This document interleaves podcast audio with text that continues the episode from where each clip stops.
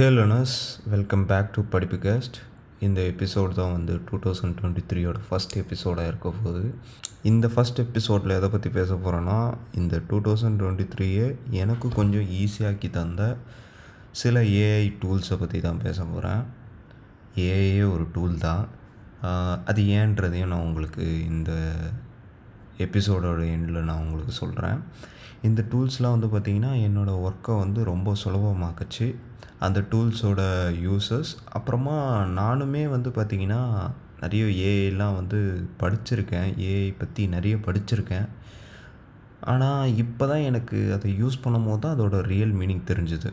இப்போ எபிசோட் போக்குள்ளே போகிறதுக்கு முன்னாடி நான் ஒரே ஒரு டிஸ்க்ளைமர் சொல்லிடுறேன். இது எல்லாமே என்னோடய வியூஸ் ஆன் ஏஐ தான். ஏஐனா ஆர்டிஃபிஷியல் இன்டெலிஜென்ஸ். அப்புறமா இது எப்படி வளரப்போகுது அதை பற்றிலாம் எனக்கு தெரிஞ்ச வகையில் நான் படித்தது வரைக்கும் தான் சொல்ல போகிறேன்.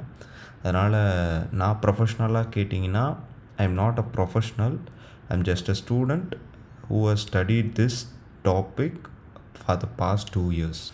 ஐ மீன், நம்ம எல்லாருக்குமே தெரியும், அதை வந்து நம்ம தியரியாக படிக்கும்போது ஒரு மாதிரி நம்ம திங்க் பண்ணியிருப்போம். ஆனால் அது வந்து ப்ராக்டிக்கலில் எப்படி அப்ளை ஆகிருக்குன்னு தெரியும் போது தான் அதோடய ரியல் மீனிங்கே வந்து நம்மளுக்கு தெரியும். அதனால தான் இந்த பாட்காஸ்ட் வந்து இம்பார்ட்டன்ட்டுன்னு சொல்லிவிட்டு நான் இதை ரெக்கார்ட் பண்ணுறேன். யாருக்கு நான் இதை ரொம்ப சஜஸ்ட் பண்ணுவேன்னு பார்த்தீங்கன்னா, for the beginners and the intermediate. இவங்களுக்கு ஏன் நான் சஜஸ்ட் பண்ணுறேன்னு பார்த்தீங்கன்னா, இவங்க வந்து ஸ்டார்டிங் மிஷின் லேர்னிங் எடுத்த உடனே தியரியாக தான் படிப்பாங்க. அவங்களுக்கு வந்து இந்த டூ இயர்ஸ் என்னோடய டூ இயர்ஸ் எக்ஸ்பீரியன்ஸை அவங்களுக்கு சொல்லிட்டேன்னா, அவங்களுக்கு கொஞ்சம் எது படிக்கிறோமோ, அது தியரியில் படிக்கிறோமோ, ஓ இது இப்படி தான் ப்ராக்டிக்கலில் யூஸ் ஆகுது அப்படின்றது வந்து தெரியும். Okay, disclaimer over. இப்போது நான் உங்க இப்போ நான் உங்ககிட்ட வந்து ஏன்னா என்னன்னு கேட்டேன்னா, பாதி பேர் வந்து பார்த்திங்கன்னா த சித்தி ரோபோட் அதை சொல்லுவாங்க. அப்புறமா வாலின்னு ஒரு ரோபோட் இருக்கும், இது தான் வந்து சொல்லுவாங்க. நம்ம மைண்ட் செட்டில் என்ன இருக்குதுன்னு பார்த்திங்கன்னா, ஏஐனா ஒரு ரோபோட், இது வந்து எல்லாமே வந்து பண்ணணும், அந்த மாதிரி தான் இருக்கும். பட் ஏஐனா வந்து அது மட்டுமே கிடையாது. இப்போது ஒரு கம்ப்யூட்டர்கிட்ட வந்து நம்ம ஒரு டூலை வந்து இப்போ கம்ப்யூட்டர்கிட்ட வந்து நம்ம பேசுகிறோம், நம்ம வாய்ஸை ரெகக்னைஸ் பண்ணதில்லை, அதுவுமே ஒரு இன்டெலிஜென்ஸ் தான். ஆர்டிஃபிஷியலாக ஒரு இன்டெலிஜென்ஸை வந்து அதுக்கிட்ட வந்து நம்ம செலுத்தியிருக்கோம். இப்போ நம்ம கம்ப்யூட்டர்கிட்ட பேசுகிறோன்னா அது வந்து என்னோடய வாய்ஸை வந்து ரெகக்னைஸ் பண்ணுது, அதுவே ஒரு இன்டெலிஜென்ஸ் தானே. அந்த அறிவாளித்தனத்தை தான் நம்ம ஆர்டிஃபிஷியலாக உண்டாக்கணும்னா அதை வந்து ஆர்டிஃபிஷியல் இன்டெலிஜென்ஸுன்னு சொல்லுவோம். இப்போது நம்மளோட pre existing thought on AI வந்து எப்படி இருக்கும்னு பார்த்திங்கன்னா, ரொம்ப சூப்பர் இன்டெலிஜென்ட்டாக இருக்கிறது. அது இல்லைன்னா நான் சொல்ல மாட்டேன், பட் நம்ம அந்த ஸ்டேஜுக்கு வரைக்கும் இப்போ போகல. மேபி ரிசர்ச் நடந்துகிட்ருக்கலாம். இப்போ கூட வந்து கூகுள் வந்து பார்டுன்ற ஒரு ஏஐ வந்து இது பண்ணிக்கிட்டு இருக்காங்க, இன்ஸ்ட சேட்ஜிபிடிக்கு ஆப்போசிட்டாக. இப்போ இந்த பார்ட் அண்ட் சேட்ஜிபிடி இதெல்லாம் என்னன்றதை இந்த பாட்காஸ்ட் ஃபுல்லாகவே வந்து நம்ம பேசுவோம். ஓகே, இப்போ வந்து நான் ஏஐனா என்னென்னு ஓரளவுக்கு சொல்லியிருப்பேன். ஏஐனா வந்து ரொம்ப அல்டிமேட் லெவலில் இருக்கிறது மட்டுமே வந்து ஏஐ கிடையாது. நார்மல் லெவலில் வாய்ஸ் ரெகக்னிஷனு, இப்போ நீங்கள் ஒரு பாட்டு கேட்டிருப்பீங்க, அது வந்து பார்த்திங்கன்னா ஏதாவது ஒரு ஆப்பில் போய்ட்டு பாட்காஸ்ட்டாக இருக்கட்டும், பாட்காஸ்ட் வந்து நீங்கள் வந்து ஸ்பாட்டிஃபைல கேட்டிருப்பீங்க, அது பக்கத்துலேயே வந்து பார்த்திங்கன்னா suggestions, you may also like this பாட்காஸ்ட்டுன்னு ஒரு ஆப்ஷன் இருக்கும். அதில் வந்து பார்த்திங்கன்னா என்னோடய கண்டென்ட் மாதிரியே சில பேர் வந்து பண்ணியிருப்பாங்க. ஐ மீன் என்னோடய கண்டென்ட்டுன்னு இல்லை, என்னோடய ஃபீல்ட் ஆஃப் லைனில் வந்து என்னோடய லைக் இன்ட்ரெஸ்ட்டில் வந்து சில பேர் வந்து பண்ணியிருப்பாங்க. அப்புறமா ஃபேஸ்புக்கில் ஃப்ரெண்ட் யூமேனோ, அப்புறமா வந்து இன்ஸ்டாகிராமில் கூட வந்து இவங்களெல்லாம் வந்து ஃபாலோ பண்ணுங்கள் அப்படின்னு வந்து சொல்லும். உங்கள் ஃப்ரெண்ட் சர்க்கிளில் இருக்கிறவங்களே என்ன, நீங்கள் வந்து ஒன்று யோசிச்சிங்களா, இன்ஸ்டாகிராமில் வந்து பில்லியன் கணக்கான பேர் இருக்கிறாங்க, பட்டு உங்களை உங்களோட ஃப்ரெண்டு யாருன்னு வந்து அது கரெக்டாக வந்து கண்டுபிடிக்குது. அது மேபி உங்கள் கான்டாக்ட்ஸ் வச்சு யூஸ் பண்ணலாம்.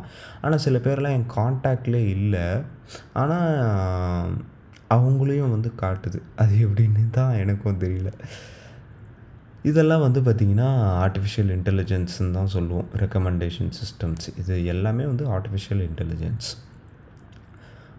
அப்புறமா ஆர்டிஃபிஷியல் இன்டெலிஜென்ஸ் மெயினாக என்ன பண்ணுன்னு பார்த்திங்கன்னா, ப்ரீ எக்ஸிஸ்டிங் நாலேஜ் இருக்குது பார்த்திங்களா, நம்ம இன்டெலிஜென்ஸுன்னு கருதுகிறோம்ல, அது எல்லாமே வந்து நம்ம டேட்டாவாக அதுக்கு ஃபீட் பண்ணோன்னா அது வந்து அப்படியே அதை ரிப்ளிகேட் பண்ணோம்.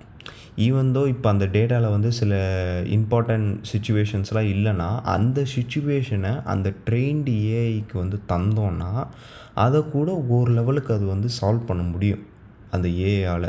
அந்த ஏஐ வந்து என்ன பண்ணுதுன்னு பார்த்திங்கன்னா, நம்மளோட பழைய டேட்டாலாம் இருக்குல்ல அதை வச்சுட்டு அனலைஸ் பண்ணோம். ஓ, இந்த மாதிரி சிச்சுவேஷனில் இது இது மாதிரிலாம் நம்ம பண்ணணும், அந்த மாதிரிலாம் அனலைஸ் பண்ணிவிட்டு நம்ம அதே சிச்சுவேஷனை தந்தால் அது வந்து ஆன்சர் தர்றதில் நம்மளுக்கு ஆச்சரியமே இருக்காது. ஆனால் இந்த ஏஐ என்ன பண்ணுதுன்னு பார்த்திங்கன்னா, நம்ம அதை ட்ரெயின் பண்ணி விட்டுட்டோன்னா, ஒன்ஸ் அதை நல்லா ட்ரெயின் பண்ணி விட்டுட்டோன்னா அது வந்து பார்த்திங்கன்னா, இப்போ நம்ம அந்த ப்ரீஎக்ஸிஸ்டிங் அந்த டேட்டாலேயே இல்லாத ஒரு சிச்சுவேஷனை தந்தால் கூட அது குறிப்பிட்ட லெவலில் வந்து அது மேனேஜ் பண்ணிடுது அந்த டேட்டா அந்த சொல்யூஷனுக்கு எது தரணும்னு. இதை நான் எப்படி சொல்லுவேன்னு பார்த்திங்கன்னா இதை எப்படி சொல்லலான்னு பார்த்திங்கன்னா இப்போ வந்து அந்த இமேஜ் ஏஐ வந்து வந்துட்டு இருந்தது. இந்த ஃபேஸ்லாம் வந்து சேஞ்ச் பண்ணுறது, ரெமினின்னு ஒரு ஆப்பில் வந்து எல்லாருமே வந்து அவங்களோட ஏஐ பிக்ஸ் வந்து ஜென்ரேட் பண்ணியிருந்தாங்க. அதில் வந்து பார்த்திங்கன்னா அது நம்மளோட ஃபோட்டோ மட்டும்தான் கேட்குது. நம்மளோட ஃபோட்டோ வச்சே வந்து பார்த்திங்கன்னா அது டிஃப்ரெண்ட் டிஃப்ரெண்ட் பேக்ரவுண்டில் வந்து பண்ணுது. இதில் வந்து நான் எதை நோட் பண்ண சொல்கிறேன்னு பார்த்திங்கன்னா, உங்களோட ஃபேஸ் வந்து எப்படி இருக்குன்றதை அதை அனலைஸ் பண்ணுறது ஓகே. பட் உங்களோட அது ஃபுல் பாடி போஸ்டர் பார்த்திங்கன்னா உங்கள் பாடி எப்படி இருக்குன்றதையும் உங்கள் ப்ரீவியஸ் அந்த பாடி ஸ்ட்ரக்சர் வச்சு அதை அனலைஸ் பண்ணி ஃபுல்லாக வந்து அது தருது. இது வந்து எப்படி இருக்குன்னா, நான் ஒரு லெவலுக்கு தான் அதுக்கு டேட்டா தரேன். பட் அதுவே வந்து பார்த்திங்கன்னா அது இப்படி இருந்தால் இப்படி இருக்கும், அதனால் வந்து இந்த மாதிரி பாடி ஸ்ட்ரக்சருக்கு இந்த மாதிரி நம்ம பாடியை வந்து வைக்கணும். அது வந்து நான் என்னோடய ஃபுல் பாடி அனாட்டாமியை வந்து நான் அது ஒரு மாடலாக பண்ணும்போது என்னோடய ஐ மீன் பேர் பாடிலாம் நான் தரல, பட் நான் பேர் பாடியே இருந்தேன்னா எப்படி இருப்பேன்றதையும் அது வந்து கண்டுபிடிக்குது. அது வந்து என்ன பண்ணுதுன்னு பார்த்திங்கன்னா கொஸ்டினையே வந்து ஃபார்ம் பண்ணி அதுவே ஆன்சரை வந்து கண்டுபிடிச்சிக்குது. இது வந்து எனக்கு ரொம்ப அமேசிங்காக தெரிஞ்சுது ஏஐயில் வந்து. ஏன்னா நம்ம ஒரு குறிப்பிட்ட டேட்டா தான் தரோம், அதை வச்சு அதுவே இன்டர்பிரேட் பண்ணிக்குது, நல்லா இருக்குது. இது வந்து எல்லாமே வந்து மிஷின் லேர்னிங்கில் வரும். மிஷின் லேர்னிங் ஏஐலாம் வந்து கன்ஃபியூஸ் ஆக வேண்டாம். ஏஐனா வந்து இந்த மிஷின் லேர்னிங்கு உள்ளடக்கியது தான் AI. Machine learning, deep learning, neural networks. இது இப்போ உங்களுக்கு தெரியலன்னா பரவாயில்ல, பட் ஒன்ஸ் நீங்கள் ஏதாவது ஏஐ ஏதாவது ப்ரோக்ராம் ஏதாவது ஸ்டார்ட் பண்ணுறீங்கன்னா உங்களுக்கு நீங்களே வந்து உங்களுக்கு தெரியும், ஓ இதை தான் எம்சி ப்ரோ சொல்லிக்கிட்டு இருக்காரு அப்படின்றது. ஓகே, இப்போ வந்து நெக்ஸ்ட்டு வந்து என்னன்னு பார்த்திங்கன்னா, இப்போ வந்து நான் வந்து இப்படி ஏஐ கூட இன்ட்ரடியூஸ் ஆனேன். ஸ்டார்டிங்கே சொன்ன மாதிரி தான் ஏஐ வந்து நான் வந்து லாஸ்ட் டூ இயர்ஸாக வந்து படிச்சுட்ருக்கேன். கரெக்டாக டூ தௌசண்ட் டுவெண்ட்டி டுவெண்ட்டியில் வந்து ஏஐ வந்து ஒரு மாதிரி அப்போ வந்து டாக் போயிட்டு இருந்தது, ஏஐ பற்றி படிக்கணும், ஏஐ வந்து டாப்பில் போக போகுது அப்படின்னு சொல்லிட்டு. அப்புறமா தான் வந்து ஏஐ சரி நம்ம சும்மா ஒரு கோர்ஸ் மாதிரி போட்டு பார்ப்போம் அப்படின்னு சொல்லிட்டு தான் முஸ்தஃபான்னு ஒரு கோர்ஸ் இருக்குது யூடியூப்பில். டூ தௌசண்ட் டுவெண்ட்டியில் சரியான வைரலாக போயிட்டு இருந்தது அந்த சைடில். அப்போ தான் வந்து பார்த்திங்கன்னா கம்ப்யூட்டர் விஷன், அதாவது இன்டெலிஜென்ஸுன்றது நம்மளுக்கு இருக்க ஃபைவ் சென்ஸில் வந்து ஏதாவது ஒரு சென்ஸை ரெப்ளிகேட் பண்ணிச்சுன்னா அதை வந்து இன்டெலிஜென்ஸுன்னு சொல்லுவோம். அந்த ஃபைவ் சென்ஸாக நம்மளுக்கு ஆறு அறிவு ஜீவன்களா அஞ்சு அறிவு ஜீவன்களா தெரியல நம்மளுக்கு. அதான் நம்மளுக்கு ஏதோ அறிவு ஜீவன்கள் சொல்லுவோம்ல, அதில் ஒன்று ஒன்று அதை ரெப்ளிகேட் பண்ணிச்சுன்னா அதை இன்டெலிஜென்ஸுன்னு சொல்லுவோம். அதில் வந்து என்ன பார்த்திங்கன்னா முஸ்தஃபா சேனலில் மோஸ்ட்லி வந்து கம்ப்யூட்டர் விஷனை பற்றி பேசியிருந்தாங்க. எப்படி வந்து கம்ப்யூட்டரால் வந்து கேமரா வச்சு ஒரு ஆப்ஜெக்ட்லாம் வந்து ப்ரிடிக்ட் பண்ண முடியுது, அதை பற்றிலாம் பேசிக்கிட்டு இருந்தாங்க. அப்புறமா அந்த கம்ப்யூட்டர் விஷனில் எப்படி அது ஆப்ஜெக்ட்ஸை ட்ராக் பண்ணுது, அப்புறமா நம்ம ஹேண்ட் மூமெண்ட்ஸ் வச்சு எப்படி நம்ம சிக்னல்ஸ்லாம் வந்து ட்ரான்ஸ்லேட் பண்ணலாம், நம்ம ஹேண்ட் மூமெண்ட்ஸ் வச்சு எப்படி நம்ம மவுஸை வந்து ரிப்ளிகேட் பண்ணலாம், அதெல்லாம் வந்து நல்லா இருந்தது. நீங்கள் வேணுன்னா கூட முஸ்தஃபா சேனல்னு ஒன்று சேனல் இருக்கும் யூடியூப்பில், ஓப்பன் சிவின்னு போட்டாரே அவர் சேனல் தான் வரும். ஸ்டார்டிங் அவர்கிட்ட இருந்து சும்மா அவர் போடுற கோடு எல்லாமே அவர் வெப்சைட்டில் போட்டுருவார். போயிட்டு த்ரீ டி அப்படியே போட்டுருவேன் நானும், என்னோடய இது என்னோடய லைட்டாக சேஞ்ச் மட்டும் கொஞ்சம் கொஞ்சம் சேஞ்ச் பண்ணிடுவேன். ஏன்னா சிஸ்டம் கன்ஃபிகரேஷன் வந்து எனக்கு ரொம்ப லோ, அதனால் கொஞ்சம் கொஞ்சம் செட்டு சிஸ்டம் சிஸ்டம் சிஸ்டம் செட்டிங்ஸை சேஞ்ச் பண்ணிவிட்டு அதை வந்து நான் போட்டு யூஸ் பண்ணிகிட்டு இருந்தேன். அப்போ தான் என்ன ஆச்சுன்னு பார்த்திங்கன்னா ஒரு லெவலுக்கு வந்து புரிய ஆரம்பிச்சது, ஓ இதெல்லாம் ஏயா, நம்ம வேறு என்னமோ நினச்சிட்ருந்தோம், நம்ம சித்தி ரோபோட் மாதிரி நினச்சிட்ருந்தோம், பட் இது தானா அப்படின்ற மாதிரி இருந்தது.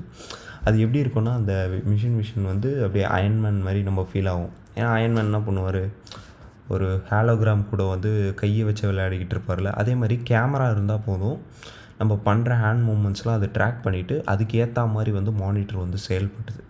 அது வந்து பார்க்கும்போது ரொம்ப அமேசிங்காக இருந்தது. இப்படி ஒரு நம்மளோட அந்த பிக்சல்ஸை வச்சு அதை லேர்ன் பண்ணி நம்ம இதை தான் பண்ண வரோன்றதை கண்டுபிடிக்குதுல்ல. இது எதுவுமே மேஜிக் கிடையாது, இதுக்கு பின்னாடி நிறைய ப்ராசஸிங் இருக்குது. எங்களுக்கு வந்து ஏஎம்விஎஸ்ஏன்னு ஒரு கோர்ஸ் வந்து அப்ளைடு மல்டிவேரியட் ஸ்டாட்டிஸ்டிக்கல் அனாலிசிஸ்ன்னு, இதில் என்ன நாங்கள் கற்றுக்கிட்டோன்னா ஒரே ஒரு உருப்படியான விஷயம் என்ன கற்றுக்கிட்டோன்னு பார்த்திங்கன்னா ஸ்டாட்டிஸ்டிக்ஸ்னால் உண்மையாலே என்னன்றதை வந்து கற்றுக்கிட்டோம். அம்மா குரூப் பண்ணுறதுக்கு சில அல்கோரிதம்ஸ்லாம் கற்றுக்கிட்டோம். மிஷின் லேர்னிங்னு ஒரு கோர்ஸ் வந்து எங்கள் காலேஜில் வந்து ஆஃபர் பண்ணாங்க. அது வந்து எங்கள் அலுமினிஸ் வந்து எங்களுக்கு எடுத்துகிட்டு இருந்தாங்க. ரெண்டு பேருமே வந்து ஒரு வெல் எஸ்டீம்டு கம்பெனிஸில் வந்து மிஷின் லேர்னிங் இன்ஜினியர்ஸாக இருக்காங்க. அவங்க வந்து என்ன பண்ணாங்கன்னு பார்த்தீங்கன்னா எங்களுக்கு வந்து பேசிக்காக அவங்களுக்கு கொடுத்த டைம் வந்து பார்த்திங்கன்னா seven days two thousand twenty one ஜான்வரியில் தான் ஸ்டார்ட் ஆச்சுன்னு நினைக்கிறேன், கரெக்டாக தெரியல எனக்கு. அப்போ வந்து பார்த்திங்கன்னா அவங்களுக்கு வந்து செவன் டேஸ் தான் டைமுன்னு நினைக்கிறேன்.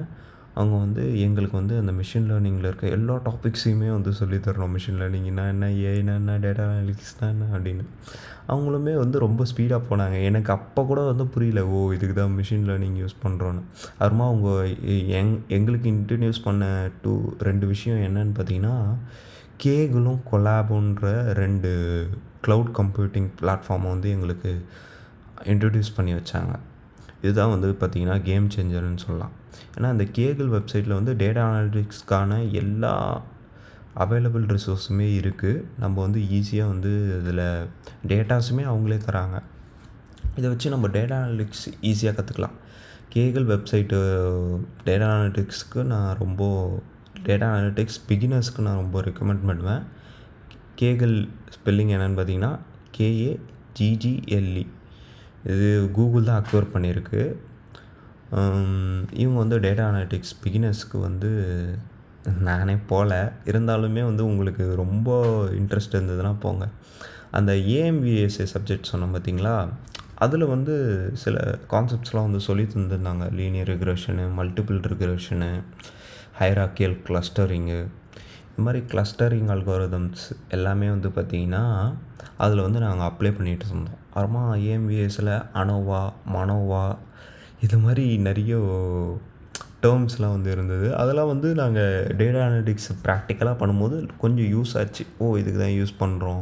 அப்போ கூட வந்து எனக்கு இப்போ இருக்கிற தெளிவு வந்து இல்லை, ஏன்னா அதுதான் நான் அப்போ கூடவே வந்து பார்த்திங்கன்னா அதை மேலே இடத்துல தான் வந்து வச்சிட்ருந்தேன். சித்தி ரோபோட், வாலி ரோபோட், அந்த மாதிரி. ஆனால் வந்து அது கிடையாது. அதுக்கப்புறமா தான் கொஞ்சம் கொஞ்சமாக லேர்ன் பண்ணிவிட்டு கடைசியில் எப்போது எனக்கு உண்மையாக வந்து தெரிய ஆரம்பிச்சதுன்னா இப்போது ரீசெண்டாக வந்து ஒரு த்ரீ மந்த்ஸாக வந்து இந்த ஏஐ ஆர்ட் வந்து ரொம்ப பாப்புலராக போயிட்டு இருந்தது.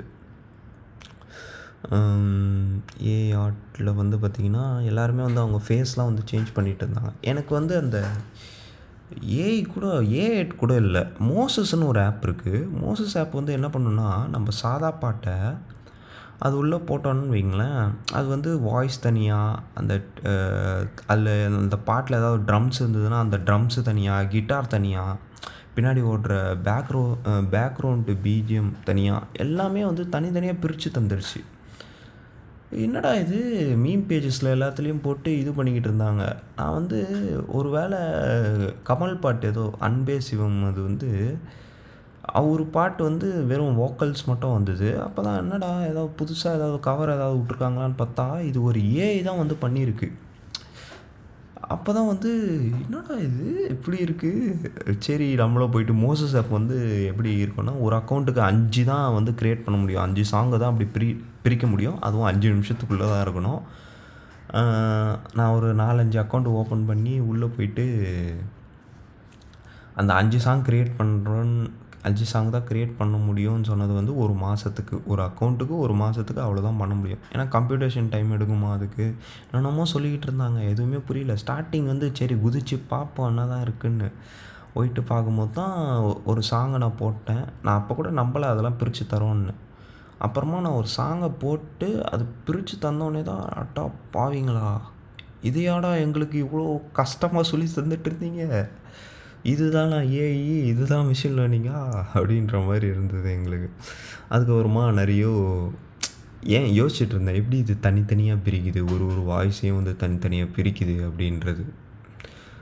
அதுக்கப்புறமா தான் வந்து பார்த்திங்கன்னா ஏஐ ஆர்ட் ஏஐ ஆர்ட் வந்து பார்த்திங்கன்னா ரொம்ப காஸ்ட்லியாக இருந்தது. அப்புறமா எனக்கு தெரியும் கூகுள் கொலாபில் வந்து ஏன் அது ஏஐ ஆர்ட் வந்து ரொம்ப காஸ்ட்லியாக இருக்குன்னு கேட்கும்போது கம்ப்யூட்டேஷன் டைம் என்னடா உங்களுக்கு கம்ப்யூட்டேஷனு, கூகுள் கொலாபே அவ்வளோ ஃப்ரீயாக தருது, உங்களுக்கு என்னடா கம்ப்யூட்டேஷன் டைம் அப்படின்லாம் நான் சொல்லிக்கிட்டு இருந்தேன்.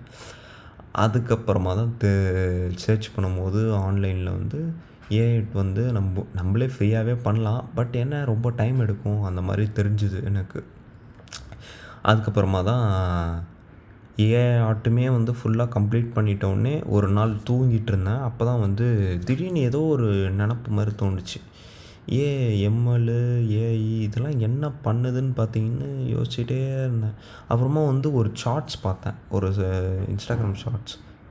அவன் வந்து என்ன பண்ணியிருந்தான்னா இன்ஸ்டாகிராம் ஷார்ட்ஸில் லொல் வெரிஃபையர் அப்படின்னு சொல்லிட்டு நம்ம சிரிக்கிறோமா உண்மையாலே ஒரு கமெண்ட்டுக்கு வந்து சிரிச்சோமான்றதை வந்து அவன் எப்படி டிட்டர்மைன் பண்ணுவான்னு பார்த்தீங்கன்னா, உண்மையிலே ஒரு கமெண்ட்டுக்கு வந்து நம்ம சிரிச்சோமான்றதை எப்படி டிட்டர்மைன் பண்ணுவான்னு பார்த்தீங்கன்னா, நம்மளோட சிரிப்பு சத்தத்தை அவன் சாம்பிளிங் வந்து எடுக்கிறான், அதாவது டேட்டாஸ்ன்னு சொல்லுவோம்.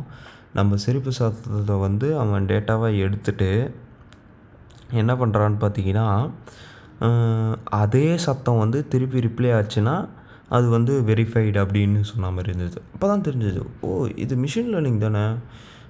இப்போ வந்து அவன் வந்து சிரிக்கிறான், ஒரு நாலு நூறு டேட்டா எடுக்கிறான்னு வைங்களேன், அவன் ஏதாவது ஒரு டேட்டா வந்து அவன் சிறப்பு தச்சு தான் மேட்ச் பண்ணிடும்.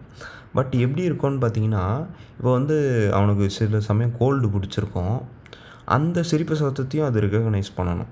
அதுதான் மிஷின் லேர்னிங் யூஸ் பண்ணுறோம். நான் இவ்வளோ வந்து பண்ணுறேன், இதுக்கு மேலே வந்து ஏதாவது ஆச்சுன்னா நீயா வந்து ப்ரெடிக்ட் பண்ணிக்கோ, நான் கோல்டாக இருந்தானா இப்படி தான் இருப்பேன்.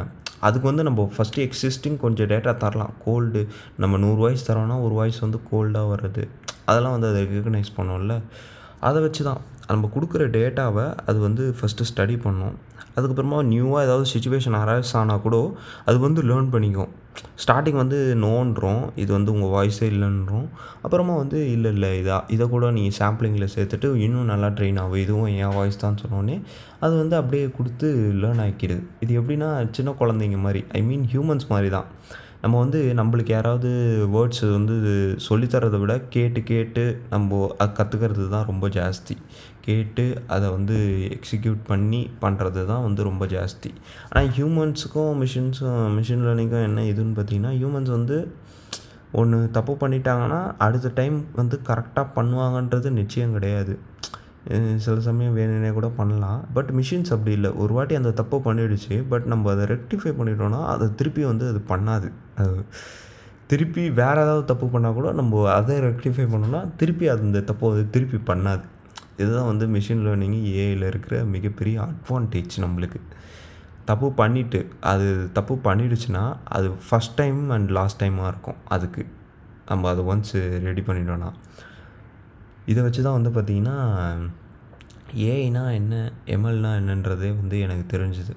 ஃபஸ்ட்டு ஒன்று சொல்லியிருந்தால வாய்ஸஸ், அந்த மோசஸ் ஆப் எப்படி ஒரு ஒரு மியூசிக்குமே வந்து தனித்தனியாக பிரிக்குதுன்னு பார்த்திங்கன்னா, அதுக்கு வந்து ஃபீட் பண்ணியிருப்பாங்க, இது வந்து ஹியூமன் வாய்ஸு, அதுக்கு வந்து நிறைய டேட்டாஸ் வந்து தருவாங்க, ஹியூமன் வாய்ஸ்னால் வந்து இப்படி இருக்கும்ன்றது சொல்லிட்டு அதுக்கு ஒரு மாடல் க்ரியேட் பண்ணுவாங்க. அப்புறமா ட்ரம்ஸ் வாய்ஸ்னால் இப்படி இருக்கும்னு சொல்லிட்டு எல்லா சவுண்டு ஃபார்மேட்டில் இது வந்து ட்ரம் பீட்டு, இது வந்து இந்த ஸ்கேலு ஸ்கேலுன்னெலாம் இருக்கும்ல, என்னென்ன ஸ்கேலு நிறைய ஸ்கேல்ஸ்லாம் இருக்கும்ல, அந்த ஸ்கேல்ஸ்லாம் வந்து அதுக்கு இம்போர்ட் பண்ணுவாங்க. இந்த மாதிரி சவுண்டு வந்ததுன்னா இந்த ஸ்கேலு அது வந்து அப்படியே அது ஒன்ஸ் ட்ரெயின் ஆகிட்டோடனே அது வந்து பார்த்திங்கன்னா அதை வந்து அப்படியே ரிப்ளிகேட் பண்ணும்.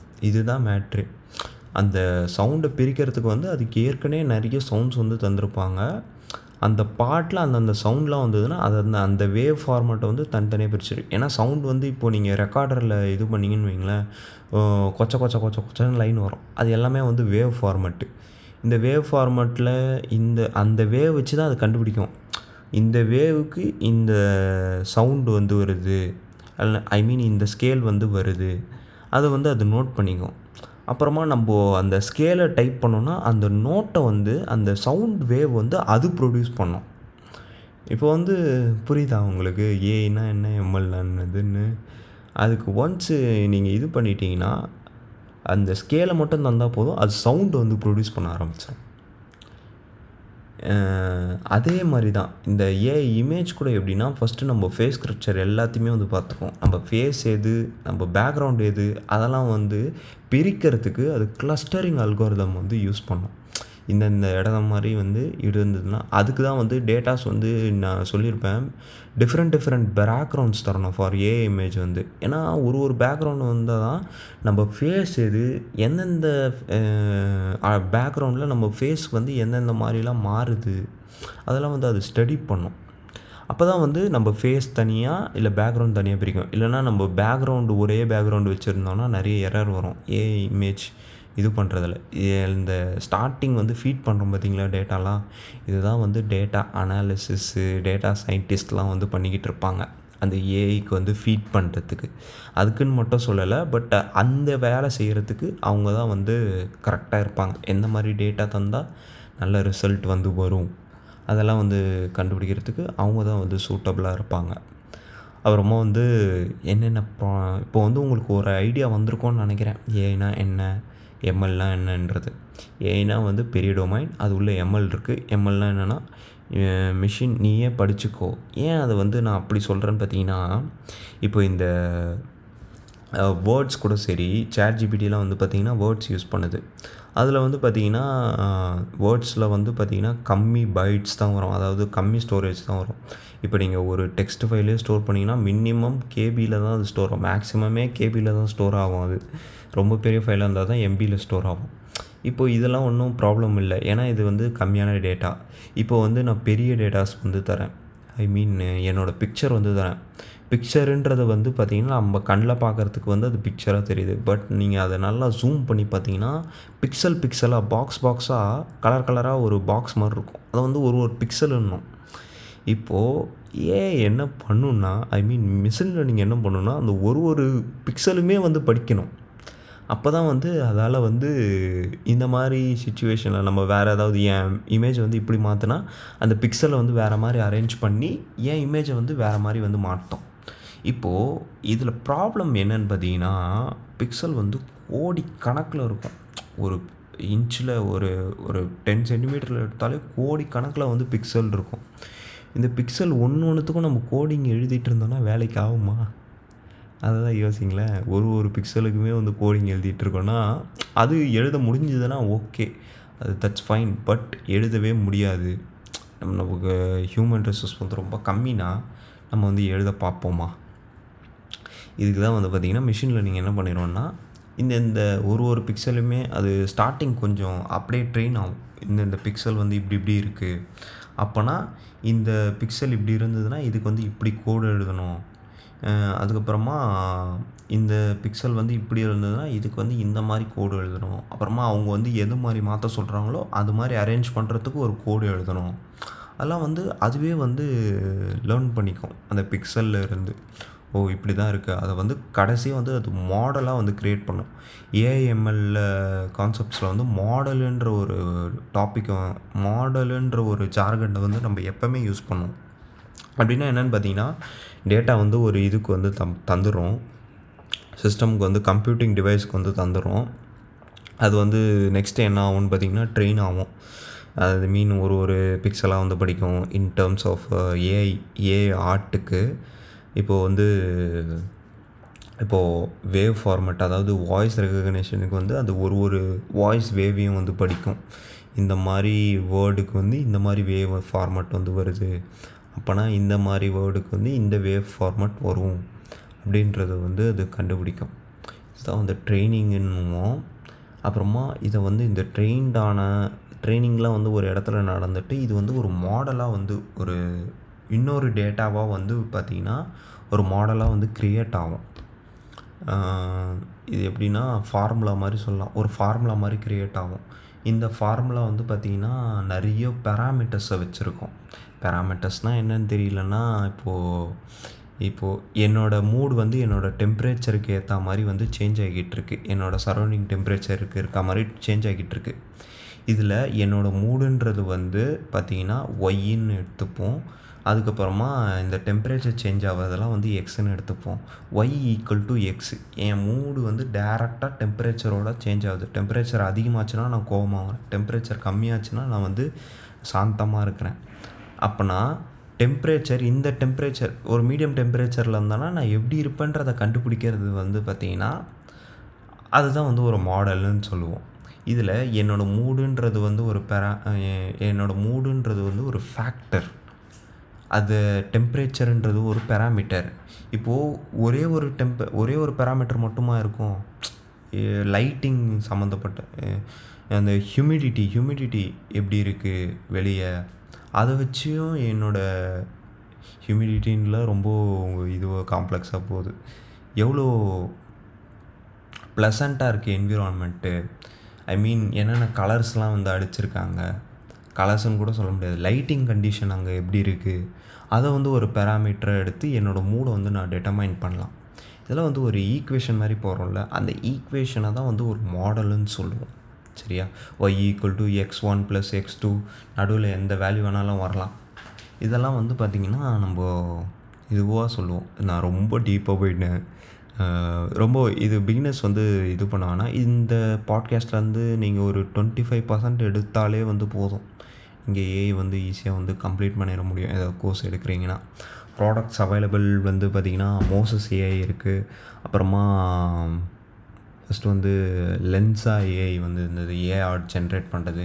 மோசஸ் வந்து பார்த்திங்கன்னா சவுண்ட் வேவ் வந்து டிஃப்ரெண்ட் டிஃப்ரெண்ட்டாக பிரித்து தரும், அதான் அந்த சாங்ஸ் வந்து டிஃப்ரெண்ட் டிஃப்ரெண்ட்டாக பிரித்து தரோம்னால அந்த ஏஐ அந்த ஏஐ அதுக்கப்புறமா வந்து பார்த்திங்கன்னா ஏ லென்ஸா வந்து பார்த்திங்கன்னா இமேஜ் இதுக்கு வந்து வருது, இமேஜ் ஏஐ ஆர்ட் ஜென்ரேட் பண்ணுறதுக்கு. அப்புறமா ஃப்ரீயாக பண்ணணுன்னா ட்ரீம் பூத் இருக்குது. பட் ட்ரீம் பூத் வந்து இப்போது வந்து ஒர்க் ஆகலைன்னு நான் கேள்விப்பட்டேன். ஏன்னா கூகுளே வந்து எப்பட்றா இவனுங்க இந்த ஷார்ட்கட்டில் கண்டுபிடிக்கிறானுங்க அப்படின்னு சொல்லிட்டு கொலாபில் வந்து ஜிபியை வந்து டிசேபிள் பண்ணுது.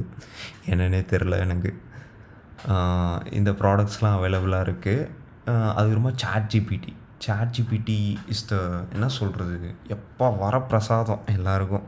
ஏன்னா நான் வந்து இப்போ ஒரு காலேஜ் ஸ்டூடெண்ட், எனக்கு வந்து எனக்கு ஒரு வார்த்தை என எனக்கு ஏதாவது ஒரு வேலை நடக்கணும்னா இந்த ஃபோர் இயர்ஸில் நான் ஒன்றே ஒரு விஷயம் மட்டும் கற்றுக்கினேன், லெட்ரு ரொம்ப ரொம்ப ரொம்ப முக்கியம்.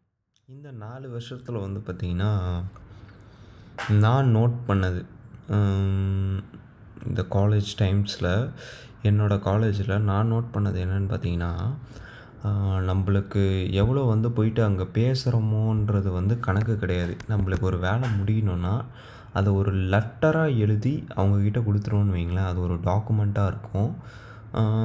அதுக்கு நிறைய ரெஸ்பான்ஸுமே வந்து எனக்கு கிடச்சிது இமெயில் வழியாகவும். சரி, இமெயில் பவர்லாம் தெரியாமல் இருந்தேன்.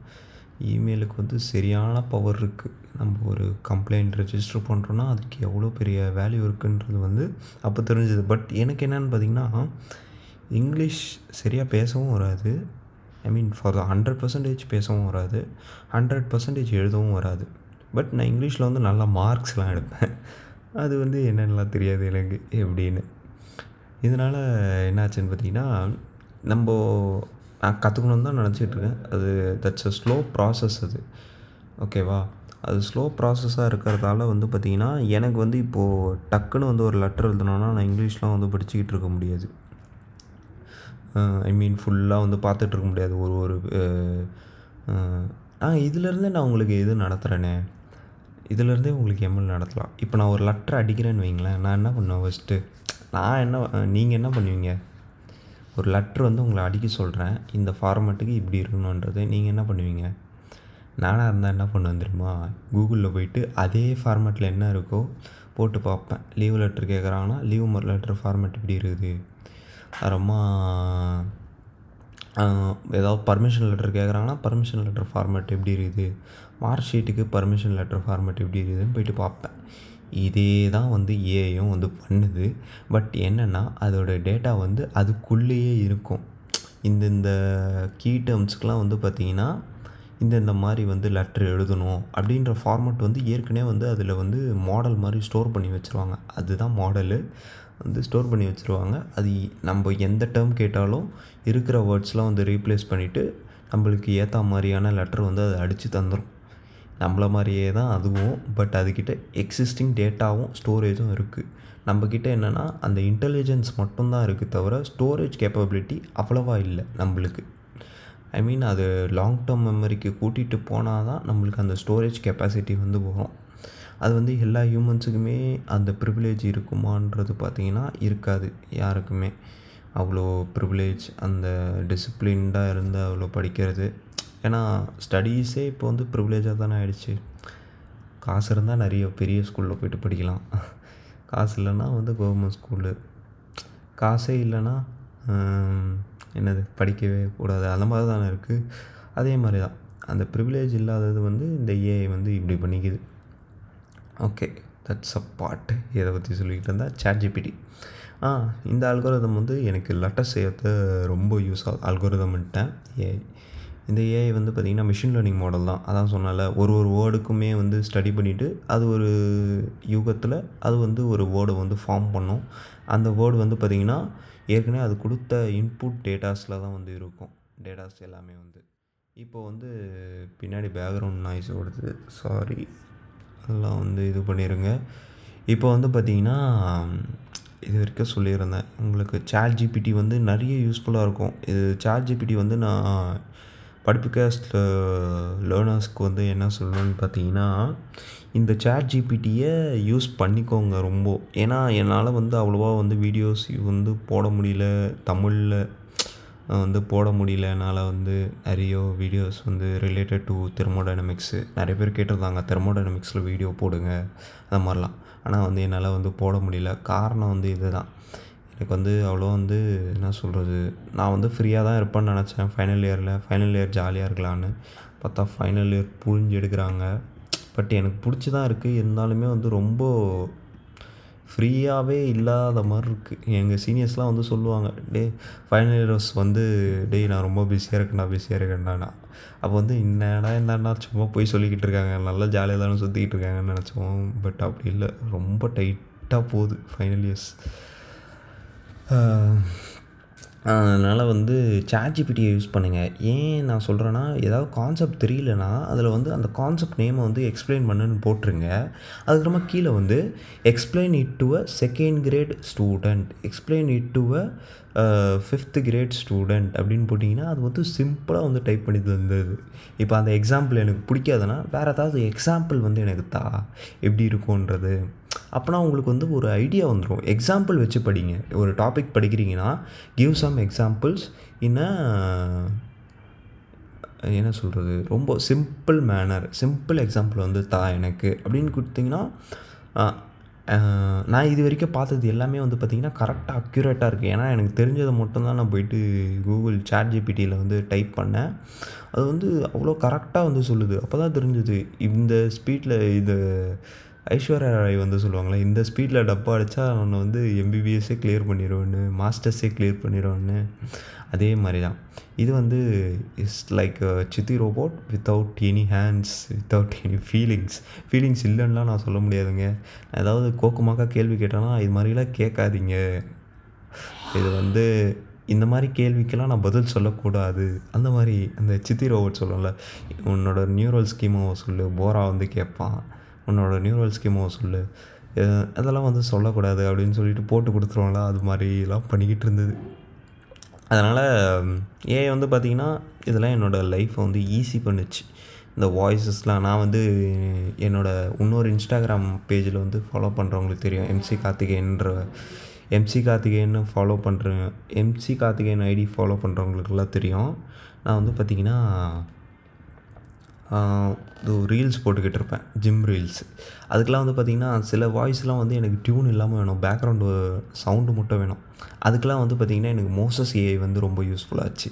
ஏன்னா வாய்ஸை மட்டும் அது தனியாக பிரிச்சிடும், அதை மட்டும் நான் டவுன்லோட் பண்ணிட்டு வேறு ஒரு பேக்ரவுண்டு வாய்ஸில் வந்து போ பேக்ரவுண்ட் நான் மியூசிக்கில் வந்து போட்டுருவேன். அதனால் பெரிய பெரிய ஆர்டிஸ்ட் பண்ண வேண்டிய வேலையெல்லாம் வந்து, பெரிய பெரிய சவுண்ட் இன்ஜினியர்ஸ் பண்ண வேண்டிய வேலையை வந்து நான் வந்து சிம்பிளாக ஏஐ வச்சு பண்ணிக்கிட்டு இருக்கேன். இதுதான் நம்மளோட பெரிய பெரிய நம்ம இதுக்கெல்லாம் ப்ரொஃபஷ்னல்ஸ் தேவைன்னு நினைப்போம்ல, அதுக்கெலாம் வந்து பார்த்திங்கன்னா ஏஐ வந்து யூஸ் பண்ணிக்கலாம். பட் அது வந்து நம்மளுக்கு எவ்வளோ அது குவாலிட்டியாக வேணுன்றதை பொறுத்து அதோட இது மாறும். ஏஐ தான் யூஸ் பண்ணணுமா இல்லைனா ஒரு ஆள் வந்து போடலாமா, அது மாதிரி யூஸ் ஆகும். இப்போ வந்து எப்பா எவ்வளோ நேரம் பேசியிருக்கேன் தெரில எனக்கு. இங்கே வந்து ஒன் ஒன் ஜீரோ ஃபைவ் பார்ஸுன்னு வருது, என்னன்னு தெரில. இதுதான். அதுக்கப்புறமா வந்து கடைசி ஒரு கேள்வி இருக்குது இதில். இதில் வந்து கடைசியாக ஒரு கேள்வி வந்து இருந்தது எல்லாருக்குமே வந்து பார்த்திங்கன்னா, இது வந்து நம்மளோட வேலையெல்லாம் வந்து எடுத்துருமா, ஏஐ வந்து ரீப்ளேஸ் ஜாப் அப்படி ஆ ஊ வா ஊன்னு சொல்லியிருப்பாங்க. ஏஐ வந்து நம்மளோட ஜாப்ஸ்லாம் வந்து எடுத்துரும், நீங்களாம் வந்து படிக்கிறது வேஸ்ட்டு, ஐடியில் இருக்கவங்களா வெளியே போங்க அப்படி என்ன என்னமோ சொல்லியிருப்போம். அதுதான், அந்த மாதிரி கிடையாது. ஐ மீன் ஏஐ வந்து ஸ்டார்டிங் படிக்கிறவங்களுக்கு அப்படி தான் தெரியும். பட் அது உள்ளே நல்லா போயிட்டு டீப் டவுனாக படிச்சிங்கன்னா ஏஐ வந்து ஜாப்ஸ் எல்லாம் எடுத்துகிட்டு போகிறதுக்கு வரல.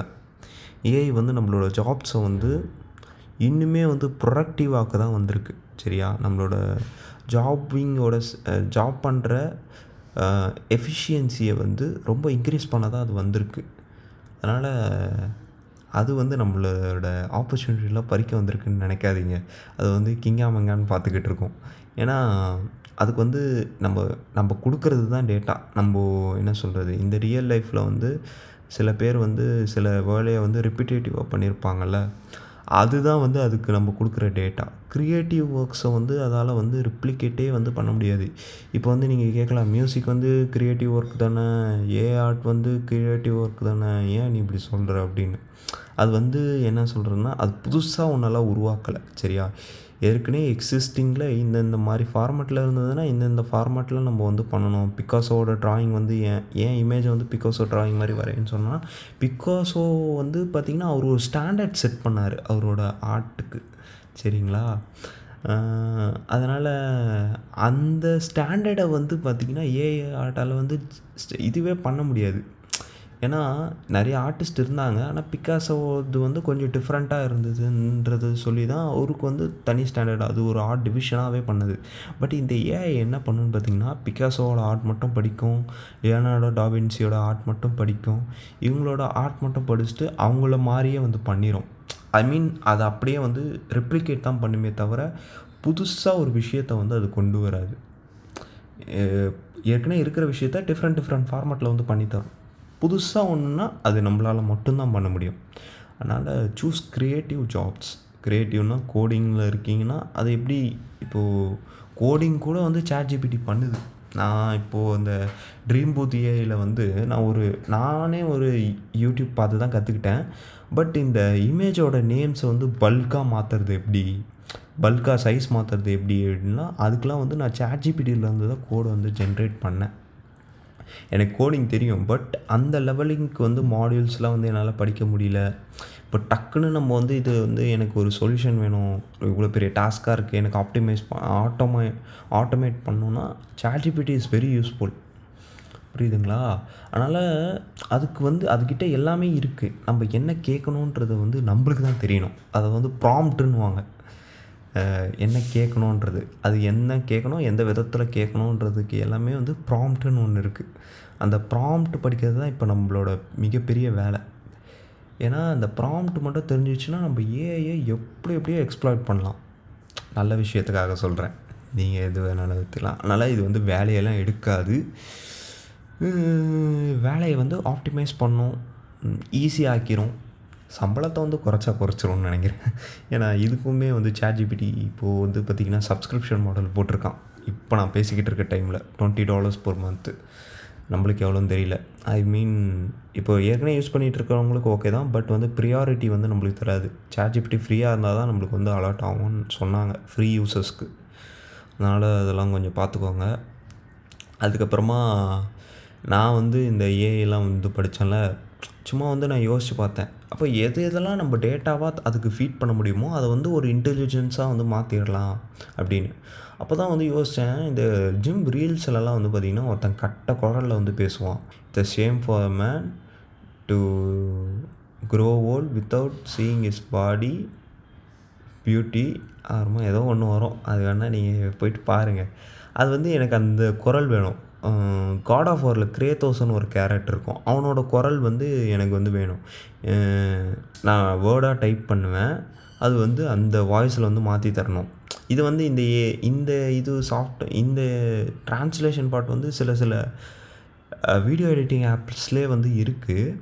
இருந்தாலுமே இது எப்படி உருவாகுதுன்னு பார்த்திங்கன்னா, அவன் அந்த ஒரு ஒரு வேர்டுக்குமே வந்து பார்த்திங்கன்னா ஒரு ஒரு வாய்ஸ் நோட் இருக்கும்ல, அது தனித்தனியாக செக்ரிகேட் பண்ணி இந்த வார்த்தைக்கு இந்த மாதிரி வேவ் நோட் வருது.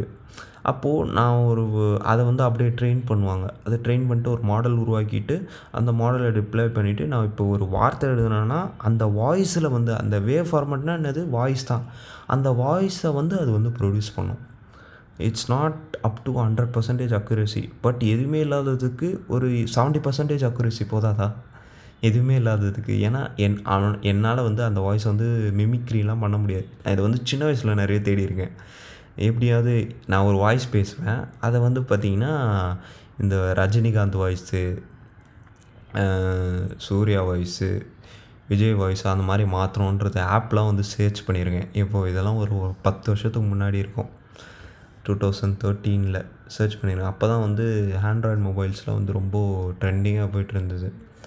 அப்போ வந்து சர்ச் பண்ணிகிட்டு இருப்பேன் ப்ளே ஸ்டோரில், சும்மா என்னென்னமோ சர்ச் பண்ணிகிட்டு இருப்பேன். அப்போது அந்த சர்ச் பண்ணும்போது இதுவும் ஒன்று மிமிக்ரி ஆப் ஏதாவது இருக்கான்னு, ஆனால் வந்து பார்த்திங்கன்னா அது சப்மங் வாய்ஸு, டீப் வாய்ஸு இது தான் வந்து இருந்தது இந்த மாதிரி. ஆனால் இது வந்து ஏஐயால் பண்ண முடியும் அந்த ஒரு நம்பிக்கை இருக்குது. அப்புறமா அவ்வளோதான், என் நோட்டுக்கு வரும். என் நோட் வந்து என்ன சொல்லணும்னு பார்த்தீங்கன்னா, ஸ்டார்டிங் அந்த இது நம்மளோட வேலையெல்லாம் பறிச்சிருமான்னு சொன்னோன்னு பார்த்தீங்களா, அதில் தான் வந்து ஒன்று இருக்குது. என்னென்னு பார்த்தீங்கன்னா, இப்போ ஏஐ என்ன சொல்ல வருதுன்னு பார்த்தீங்கன்னா, நம்மளுக்கு என்னால் உங்ககிட்ட இருந்து டேட்டா எடுக்க முடிஞ்சுதுன்னா, நீ ஏதாவது ஒரு இன்டெலிஜென்ட்டாக ஒரு வேலை பண்ணிக்கிட்டு இருக்க, அதோடய டேட்டா என்னால் எடுக்க முடிஞ்சுதுன்னா நான் அதை ஈஸியாக வந்து ரெப்ளிகேட் பண்ணிடுவேன் அப்படின்றத வந்து சொல்லுது. அதுக்கப்புறமா அதுக்கு நம்ம என்ன பண்ணலான்னு பார்த்திங்கன்னா, டேட்டா வந்து தராமல் இருக்க முடியாது. நம்மளோட வேலையை வந்து அவ்வளோ என்ன சொல்கிறது அந்த லெவலுக்கு வந்து எடுத்துகிட்டு போகணும். ஏன் என் ஸ்கில்ஸை வந்து ஏஆல் ரீப்ளேஸே வந்து பண்ண முடியாது, இதுக்கெல்லாம் வந்து அந்த ஒரு டேட்டா பராமீட்டரே வந்து எடுக்க முடியாது. அதெல்லாம் அந்த மாதிரியான ஸ்கில்ஸ்லாம் வந்து நம்ம வளர்த்துக்கிட்டோன்னா ரொம்ப யூஸ்ஃபுல்லாக இருக்கும். I mean leadership skills, motivation skills இதெல்லாம் வந்து ஏஆல் டேட்டாலாம் எடுக்க முடியாது. ஐ மீன் ப்ரெஷர் பிபியெல்லாம் ப்ரெஷரு பிபி இந்த மாதிரி பேராமீட்டர்லாம் வச்சு நம்ம ஒருத்தவங்களுக்கு பேசும்போது எப்படி எப்படிலாம் மோட்டிவேட் ஆகுதுன்னு சொல்லிட்டு அந்த மாதிரி வேணால் எடுக்கலாமே தவிர, நார்மலாக இப்போது எல்லா அது கூட ஒரு மெஜாரிட்டி ஆஃப் த பீப்புளுக்கு வந்து எடுக்க முடியாது.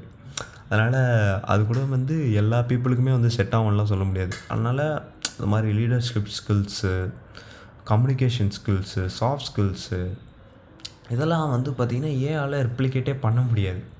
இந்த மாதிரி ஸ்கில்ஸ் எல்லாம் நம்ம வந்து வளர்த்துக்கணும். அப்புறமா வந்து இன்னொன்று நான் என்ன வந்து பார்த்தேன்னு பார்த்திங்கன்னா, நம்ம எஜுகேஷன் சிஸ்டமில் இப்போதைக்கு வரைக்கும் உனக்கு டேட்டா தெரிஞ்சுதுன்னா நீ வந்து பெரிய ஆள். ஐ மீன் டேட்டா இன் த சென்ஸ், இப்போ வந்து ஒரு ப்ராப்ளம் தெரியுது, எப்படி சால்வ் பண்ணணும்னு தெரியுது, எப்படின்னா உனக்கு டே ஃபார்முலா தெரியும், அதனால் வந்து நீ பண்ணிடுவே. இப்போ ஒரு போயம் எழுத சொன்னாங்கன்னா போயம் வந்து நம்ம டக் டக்கு டக்குன்னு எழுதிடுவோம், அதோட மீனிங் என்னென்னே தெரியாமல் தெரியாமல் பண்ணுறவங்களுக்கு சொல்கிறேன். ஒரு விஷயம் பண்ணுறோன்னா அது எதுக்கு பண்ணுறோன்ற ரியல் மீனிங்கே தெரியாமல் சும்மா அதை வந்து நம்ம ரெப்ளிகேட் பண்ணிக்கிட்டு இருக்கோம். ஒரு டேட்டா வந்து இப்போ வந்து பெரிய பெரிய விஷயமா இருக்குது. இப்போ கிளாஸ் டாப்பரே இருக்கட்டும், அவனுக்கு எல்லா ஆன்சருமே தெரியுதுன்னா அவனுக்கு எல்லா டேட்டாவுமே தெரியுது, ஏன்னா அவன் படிச்சிருக்கான். அது வந்து அவன் வந்து அப்படியே எழுதுனா அவனுக்கு வந்து மார்க் வருது. இந்த இந்த சுச்சுவேஷனை வந்து பார்த்திங்கன்னா ஏ ஈஸியாக வந்து ரிப்ளேஸ் பண்ணிடும். இன்னும் இந்த கம்மிங் ஃபைவ் இயர்ஸ்லேயே வந்து பண்ணிடுவோம் ஈஸியாக. அதனால் நம்ம எந்த மாதிரி ஸ்கில்ஸ் வந்து வளர்த்துக்கணும்னு பார்த்திங்கன்னா, எங்களுக்கு வந்து வந்துருந்தது எப்படி கே எப்படி கேள்வி கேட்டாலுமே வந்து மாற்றி சொல்லணும். அது கூட வந்து டேட்டாஸில் தான் வரும். டேட்டாஸ் தெரிஞ்சதுனா போதும், எப்படி கேள்வி கேட்டாலும் நம்மளுக்கு பண்ணிடுறோம் பண்ணிடலாம் ஒரு செட் ஆஃப் வேல்யூஸ் இருக்குல்ல பண்ணிடலாம். ஆனால் நம்ம வந்து எப்படி இருக்கணும்னு பார்த்திங்கன்னா, நம்ம வந்து ஒரு மாடல் வந்து க்ரியேட் பண்ணணும். நிறைய படிச்சுட்டு இந்த இந்த மாதிரி சுச்சுவேஷனுக்கு இந்த இந்த மாதிரிலாம் பண்ணலாம், ஒரே மெத்தடை வந்து அப்ளை பண்ணக்கூடாது. அது சுச்சுவேஷன் மாறினா கூட எனக்கு வந்து அந்த இடத்துல என்ன பண்ணணுன்றது எனக்கு சுய சிந்தனையாக வந்து வரணும். அந்த சுய சிந்தனை தான் வந்து பார்த்திங்கன்னா அந்த அதை வந்து இன்டெலிஜென்ஸுன்னு சொல்லுவோம். இதை ஆர்டிஃபிஷியலாக ஏற்படுத்துறதால இது ஆர்டிஃபிஷியல் இன்டெலிஜென்ஸுன்னு சொல்கிறோம். இப்போ வந்து உங்களுக்கு புரிஞ்சிருக்கும் நான் என்ன சொல்கிறேன்றது. அதனால் உங்களுக்கு டேட்டா இருக்குன்றதுக்காக நீங்கள் வந்து இனிமேல் வந்து சர்வே பண்ண முடியாது. இப்போ எப்போது எந்த எப்படி பண்ணால் நீங்கள் சர்வே பண்ணீங்கன்னு பார்த்தீங்கன்னா, அந்த டேட்டா வச்சு நீங்கள் என்ன பில்ட் பண்ணுறீங்க, அந்த டேட்டா வச்சு நீங்கள் என்ன பண்ணுறீங்க, அதுதான் வந்து இப்போ மிகப்பெரிய மேட்டராக இருக்க போகுது. ஐடியாஸுக்கு மிகப்பெரிய டிமாண்ட் இருக்க போகுது இனிமேல். யார் வந்து சுயமாக சிந்திக்கிறா, யார் வந்து ரொம்ப யூனிக்காக இருக்கா, இதுக்கு தான் வந்து பார்த்திங்கன்னா இப்போது ஸ்கில்ஸ் வந்து அதிகமாக இருக்குன்றது வந்து என்னோடய கணிப்பு. ஏன்னா லாஸ்ட் ஃபியூ இயர்ஸில் இதுதான் வந்து ஏஆல் ரீப்ளேஸ் பண்ண முடியாதுன்னு நான் லாஸ்ட் டூ இயர்ஸில் வந்து கற்றுக்கிட்டேன். மேபி தப்பாக கூட இருக்கலாம், இன்னொரு ஒரு இயர் படிக்கும் போது இது கூட தப்புடா அப்படின்ற கூட இருக்கலாம். பட் இப்போதைக்கு என்னோடய ஸ்டேட் ஆஃப் மைண்டு, என்னோடய ஸ்டாண்ட் இது தான். இது சேஞ்ச் ஆச்சுன்னா இன்னொரு பாட்காஸ்ட் கூட போடுறேன். ஓகே, உங்களுக்கு ஏன்னா என்னென்ன புரிஞ்சிருக்கும்னு நினைக்கிறேன். பிகினர் சீரீஸ் மாதிரியே இல்லை, ரொம்ப நேரம் போயிடுச்சு. ஐயோ இவங்க வேறு இப்போ தான் மிக்சிலாம் அரைப்பாங்க. ஏ ஓகே, இதுதான் ஏ ஏஐ ஆர்ட் எப்படி பண்ணுறதுன்னு வெப்சைட்டில் யூடியூப்பில் போட்டிருக்கேன். அப்புறமா இனிமேல் என்கிட்ட வீடியோஸ் வரலன்னா ரொம்ப இது பண்ண தேவையில்லை. எனக்கு வந்து என்ன ஏம்னா வந்து பார்த்திங்கன்னா எல்லாமே வந்து ரொம்ப ஷார்ட்டாக சொல்லணும், ஷார்ட்டாக புரிய வைக்கணுன்னு தான் ஆசை. அதுக்கான டைம் வந்து இப்போ எனக்கு அமையலை. நான் இருந்தாலும் வீடியோ போட்டுக்கிட்டு தான் இருப்பேன். இருந்தாலுமே வந்து நீங்கள் ChatGPT-யை வந்து கொஞ்சம் யூஸ் பண்ணிக்கோங்க. ஆ இப்போ தான் ஞாபகம் வருது கரெக்டாக என்னென்னு வந்து பார்த்திங்கன்னா, ஏஐயால் வந்து லோக்கல் லாங்குவேஜஸில் வந்து பேச முடியாது. தமிழ்னால் வந்து அந்த தமிழில் தான் வந்து அதால் பேச முடியும், தூய தமிழ். நம்ம பேசுகிற கலோக்கியல் இங்கிலீஷ் கலந்த தமிழை வந்து அதால் பேச முடியாது. அதுவுமே வந்து ஒரு லூப் ஹோல் ஏஐ வந்து பீட் பண்ணுறதுக்கு. ஏன்னா இப்போ அந்த மாதிரி பேசினா தான் உங்களுக்கே வந்து புரியுது. இந்த இந்த இந்த பாட்காஸ்ட்டே எடுத்துக்கங்களேன். இந்த பாட்காஸ்ட்டில் வந்து பார்த்திங்கன்னா நான் தமிழும் இங்கிலீஷும் ரெண்டும் கலந்து பேசியிருப்பேன். இந்த இந்த இதுவை வந்து ஏஆளை வந்து இப்போதைக்கு பண்ண முடியல. அதனால் இந்த மாதிரி இருக்கிறதெல்லாம் வந்து பார்த்திங்கன்னா அதால் கண்டென்ட் வந்து க்ரியேட் பண்ண முடியாது. உங்களுக்கு இப்போ புரிஞ்சிருக்கும் என்ன நான் சொல்ல வரேன்றது. ஏஆளை பண்ண முடியும், எல்லாமே பண்ண முடியும், பட் எல்லாமே பண்ண முடியாது. இதுதான் என்னோடய ஸ்டைண்டு. அப்புறமா வந்து இன்னொன்று நான் என்ன சொன்னேன், இந்த இதுக்கு வந்து ஒரு டேக்லைன் கொடுத்துருப்பேன், ஹியூமன்ஸாக மாறணுன்றது. அது வந்து ஏஐக்கு கொடுக்கல, நம்மளுக்கு தான் கொடுத்துருக்கேன். ஏன்னா நம்ம தான் ஏஐ ஆகிட்டு போகிறோம், அது வந்து மனுஷன் ஆகிட்டு போகுது. அதனால் நம்ம வந்து மனுஷனாக என்னென்னா சுய சிந்தனை வந்து அவன் வந்து பண்ணணும். அவன் தான் வந்து மனுஷன். எல்லாருமே ஓடுறாங்க, நானும் அதே மாதிரி பண்ணுறேன், எல்லாருமே ஒரே விஷயம் பண்ணுறாங்க, நானும் அது மாதிரி பண்ணுறேன்னா அதுதான் ஏஐயும் பண்ணிக்கிட்டு இருக்கு பண்ணிக்கிட்டு இருந்தது. இப்போ வந்து அது ஒரு ஸ்டெப்பு அகெயின்ஸ்டாக போயிட்டு ஒரு ஸ்டெப் மேலே போயிட்டு நம்ம பண்ண வேண்டிய சுய சிந்தனையை வந்து அது வந்து பண்ணிக்கிட்டு இருக்கு. அவ்வளோதான். This is the note. Happy learning.